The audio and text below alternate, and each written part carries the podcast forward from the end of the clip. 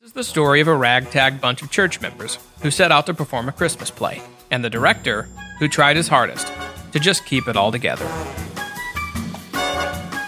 The glory of Christmas. I am the longest running cast member of the Nativity Ensemble of our church. Well, I don't like to mention it, but I am a formally trained prodigy of the theater arts. Having Dan as part of our cast is fantastic. Lord, I am surely blessed beyond measure.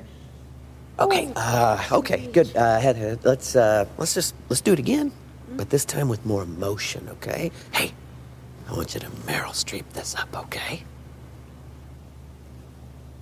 You got it. Dan thinks he's helping, but all he does is compare everything to Meryl Streep. Tony, need you to channel your inner Meryl. My dear Mary, Stop. it is. Just, I need to Meryl this over for a minute. Oh, this is no way to treat your actors. Meryl would have seen this and walked immediately. Really, Dan? Because this potato salad looks so Meryl right now. Suddenly, the most splendiferous heavenly being appeared to my cohorts and me. Stick to the script, please. Okay, Joel, it's called the glory of Christmas. I think the shepherds deserve a little more poetic language, don't you think? It's the Bible, Dan. God may beg to differ with you. By day, I make a living as an accountant, but a dedicated one. But a dedicated actor must lose themselves and fully become the character. Do you have any questions for me at all? Uh, what's that smell? Green pastures. Green pastures, Annette. I am so method. I haven't bathed in a month. You really need to take a bath. I can't. These shepherds were society's misfits. You know, they were, sure, transfixed by a, a choir of angels, but also amazed that God had chosen them. They were the, scrawny kid in PE. Yeah, the the, uh, the nerd who went alone to the prom. Yeah, they were um, they were the Glee Club president twice. Yeah. They were the least of these.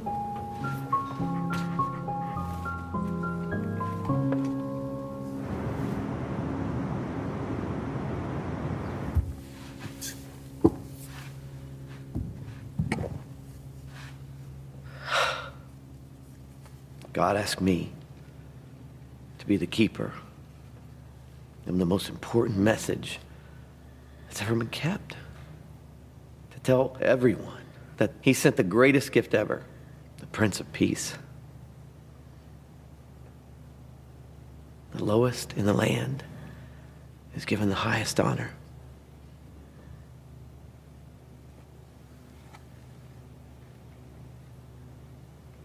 What's that smell?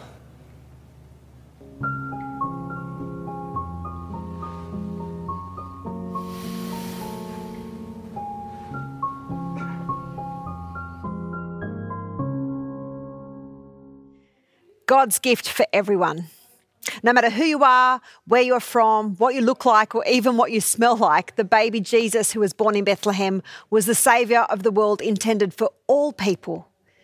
The angel of the Lord entrusted this message to the shepherds that first Christmas night while out in the fields with their sheep. And the glory of Christmas is that God's intention was that nobody gets left out. While the shepherds out in the fields were the ones chosen to begin sharing the message that was entrusted to them, God's intention was that they were the first among many to receive the good news of Christmas and the glory of who Jesus came to save everyone. This inclusive truth is echoed right throughout the New Testament. Take a moment from the couple of scriptures from the New Testament to be reminded this morning. From 1 Timothy chapter 2. The first thing I want you to do is pray. Pray every way you know how, for everyone you know.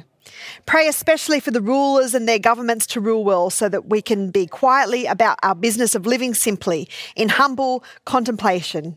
This is the way our Saviour God wants to live. He wants not only us, but everyone saved. You know, everyone to get to know the truth we've learned that there's one God and only one. One priest mediator between God and us, Jesus, who offered himself in exchange for everyone held captive by sin to set them all free. Eventually, the news is going to get out. This and this only has been my appointed work getting the news to those who have never heard of God and explaining how it works by simple faith and plain truth. And in 2 Peter chapter 3, we're reminded God isn't late with his promise as some measure lateness. He is restraining himself on account of you, holding back the end because he doesn't want anyone lost. He's giving everyone time to change. And of course, the most famous verses perhaps from Scripture, John 3 16, 18. For God so loved the world that he gave his only Son, that whoever believes in him should not perish, but have eternal life. For God did not send his Son into the world to condemn the world, but in order that the world might be saved through him.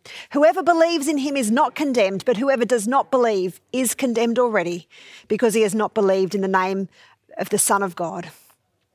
You know, that line that Dan says, our shepherd in the video, delivered at the manger, was a poignant one. He said, God asked me to be the keeper of the most important message that's ever been kept.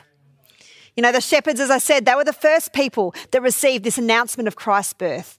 The announcement wasn't made to a high priest or a king or a scribe. The vision of the announcements of the, of the birth of the Son of God on earth was not given to highbrow, sophisticated individuals, but given to people who effectively were the unexpected ones to receive it. In fact, in that day and generation, the shepherds were a despised group of people. While they had been respected, um, it was often used as a metaphor for care, as we know in the scripture, but it was also a symbol of perhaps of political or religious leadership, and it was even used of God. The Lord is my shepherd. But actually, by the time Jesus was born, the rabbis had brought about a devaluation of this occupation, occupation of a shepherd to such an extent that a shepherd was considered to be outcast socially and religiously. They were poorly paid and they were thought of, often rightly, as dishonest. The religious people were forbidden to buy wool or milk or meat from them. And certain civic practices were, were dis, d- disbarred from them, functions such as the judge or a witness in court. A shepherd wasn't allowed to be one of those. Their work not only made them ceremonially unclean, but it kept them away from the temple for weeks at a time. And that meant that they could not even be made clean, even if they wanted to. And what a contrast is presented to us when we take into account who were the messengers, the angels. Here, the, the highest and lowest of God's um, relational or rational creatures are brought together. A set of poor men watching their flocks with the view of scaring away beasts or prey or robbers. They were, they were thinking nothing but earthly things, watching their sheep, keeping their dogs by their side, listening to the noises over the plain, considering the weather, watching for the day. Suddenly, they're met by an angel. Fear not. Do not be afraid. I bring you good news of great joy that will be for all the people. Today, in the town of in the sorry, in the town of David, a savior has been born to you. He is the Messiah, the Lord. I reckon that's why the shepherds heard it first. Because God calls the poor and the lowly. It's what Paul says in 1 Corinthians 1:26. Brothers and sisters, think of what you were when you were called. Not many of you were wise by human standards, not many were influential, not many were of noble birth, but God chose the foolish things of the world to shame the wise. God chose the weak things of the world to shame the strong. God chose the lowly things of the world and the despised things and the things that are not to nullify the things that are. Do you get that? Shepherds weren't even allowed to testify as a witness in court. But isn't it striking that when God wanted to testify to the world that his son had come, he went to the lowly shepherd? Shepherds on this particular night expected it to be like any other night, and boy, their expectations were shattered. The shepherds are out in the fields going about their shepherding in the night when an angel from God showed up, and the blazing white light of the glory of God lit up the landscape. Luke tells us that the shepherds were terrified. The old King James Version has the familiar, and they were sore afraid. The, these words used to describe the shepherd's experience are from the Greek, Greek words mega and phobos. Um, basically, the shepherds were feeling mega fear, fear that rates as big time fear. But the angel says, Fear not. When he saw, saw the alarm which his presence had caused among the shepherds, even a less of a wonder would have re- reasonably startled them, but the angel said, Fear not. Shepherds were the ones who looked after, who took care of their sheep, but at this point of time, they needed to be looked after, to be reassured. For all of us, there are always those times in our lives when fear and worry get the best of us. To the rest of the world, they might seem totally unfounded and even ridiculous, but to those who live in the midst of them, they can be very real and totally overwhelming. Big or small, these fears can take over our lives so they literally become who we are and what we do. There are many examples of these fears fears of the unknown, fear of illness, loss of health, fear of, fear of waiting for the test results to come back, fear of losing a job, fear of ever getting a new one, fear for our children or grandchildren and what the future will hold for them. But this Christmas season that comes again and again, each and every year, reminds us and renews within us the realization that the wonderful gift to us from a loving God a God who sent his only Son into the world to take those very fears upon himself and replace them with a message of light and love and hope. Do you notice in this story that God's messengers reflect his message? What was the message given to the humble shepherds? In verse 10, it says, Fear not, for behold, I bring you good tidings of great joy, which shall be to all people. This good news, shepherds, is not that a soldier has been born. It's not that a judge has been born to deliver you from the Roman Empire and the stiff grip of the iron fists. It's not that a great religious rabbi and reformer has been born, but it is this that a saviour has been born. A saviour to meet humanity's deepest need. What is spoken of here is basically grace he comes to the lowly, to the poor, to the humble of the world. And the message is that there is grace for those who will humble themselves before God.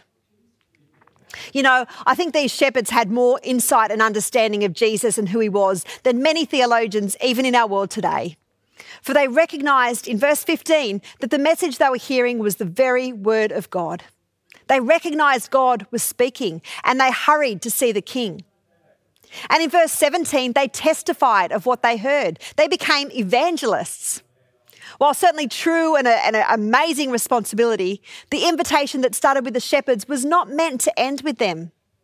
The initial sharing of the story of the shepherds was only the initial link of a global communication chain in one of the final moments on earth before Jesus' ascension back to the Father in heaven, Jesus gave his disciples an overt commission that's been described as great because of the scope of the people and it's intended to, to be shared with around the world. It's a weighty commission. It says in verse 18, and Jesus came and said to them, All authority in heaven and on earth has been given to me. Go therefore and make disciples of all nations, baptizing them in the name of the Father and the Son and of the Holy Spirit, teaching them to observe all that I have commanded you. And behold, I am with you always to the end of the age. This phrase, all nations, in verse 19, are the words panta to enthi. In the, in the Greek, that's, that is, that's the words, but we get in the English ethnicity from the word ethne.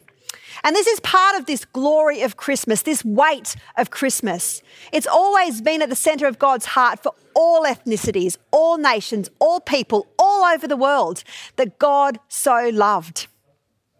Not only are all nations meant to experience the glory of Christmas, but also each person of each nation is meant in turn to be part of this great commission to share the glorious story of salvation with others who have not heard.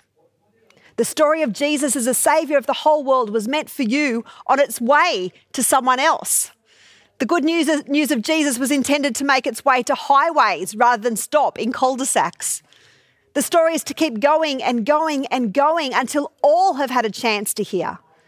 And this is what Paul was writing about in his second letter to the Corinthian believers. Let me read it to you this morning. Our firm decision is to work from this focus centre. One man died for everyone. That puts everyone in the same boat. He included everyone in his death so that everyone could also be included in his life. A resurrection life, a far better life than people ever lived on their own. Because of this decision, we don't val- evaluate people by what they have or how they look. We looked at the Messiah that way once and we got it all wrong, you know. We certainly don't look at him like that anymore. Now we look inside, and what we see is that anyone united with the Messiah gets a fresh start, is created new. The old life is gone, a new life burgeons. Look at it. All this comes from the God who settled the relationship between us and Him and then called us to settle our relationships with each other. God put the world square with Himself through the Messiah, giving the world a fresh start by offering forgiveness of sins. God has given us the task of telling everyone what He is doing. We're Christ's representatives. God uses us to persuade men and women to drop their differences and enter into God's work of making things right between them. We're speaking for Christ Himself now. Become friends with God. He's already a friend with you. How, you say? In Christ. God put the wrong God put on him the wrong who never did anything wrong so that we could be put right with God.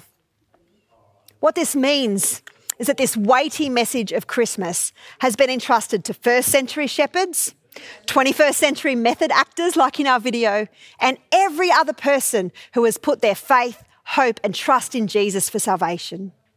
For all who have responded to this message of hope, peace, joy, and love found in the person of Jesus, all have been entrusted and commissioned as ambassadors of Jesus, compelled by his love to share this glorious story with the whole world.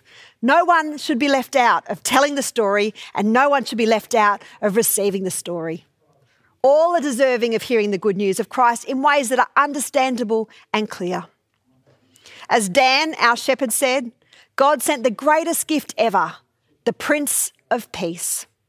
The peace we can have with a holy God, God comes through the one who embodied it while wrapped in swaddling clothes and lying in a manger our Saviour Jesus. What Jesus came to do through his perfect life, death, and resurrection is, is what would bring all people peace with God as he dealt with and paid the price for the sin of everyone. This is what the glory of Christmas would lead to one day. And this Prince of Peace was so costly because it was intended for everyone. So, how will you respond to the message of Christmas? And who will be the next person you choose to share this significant, this weighty, this heavy message with?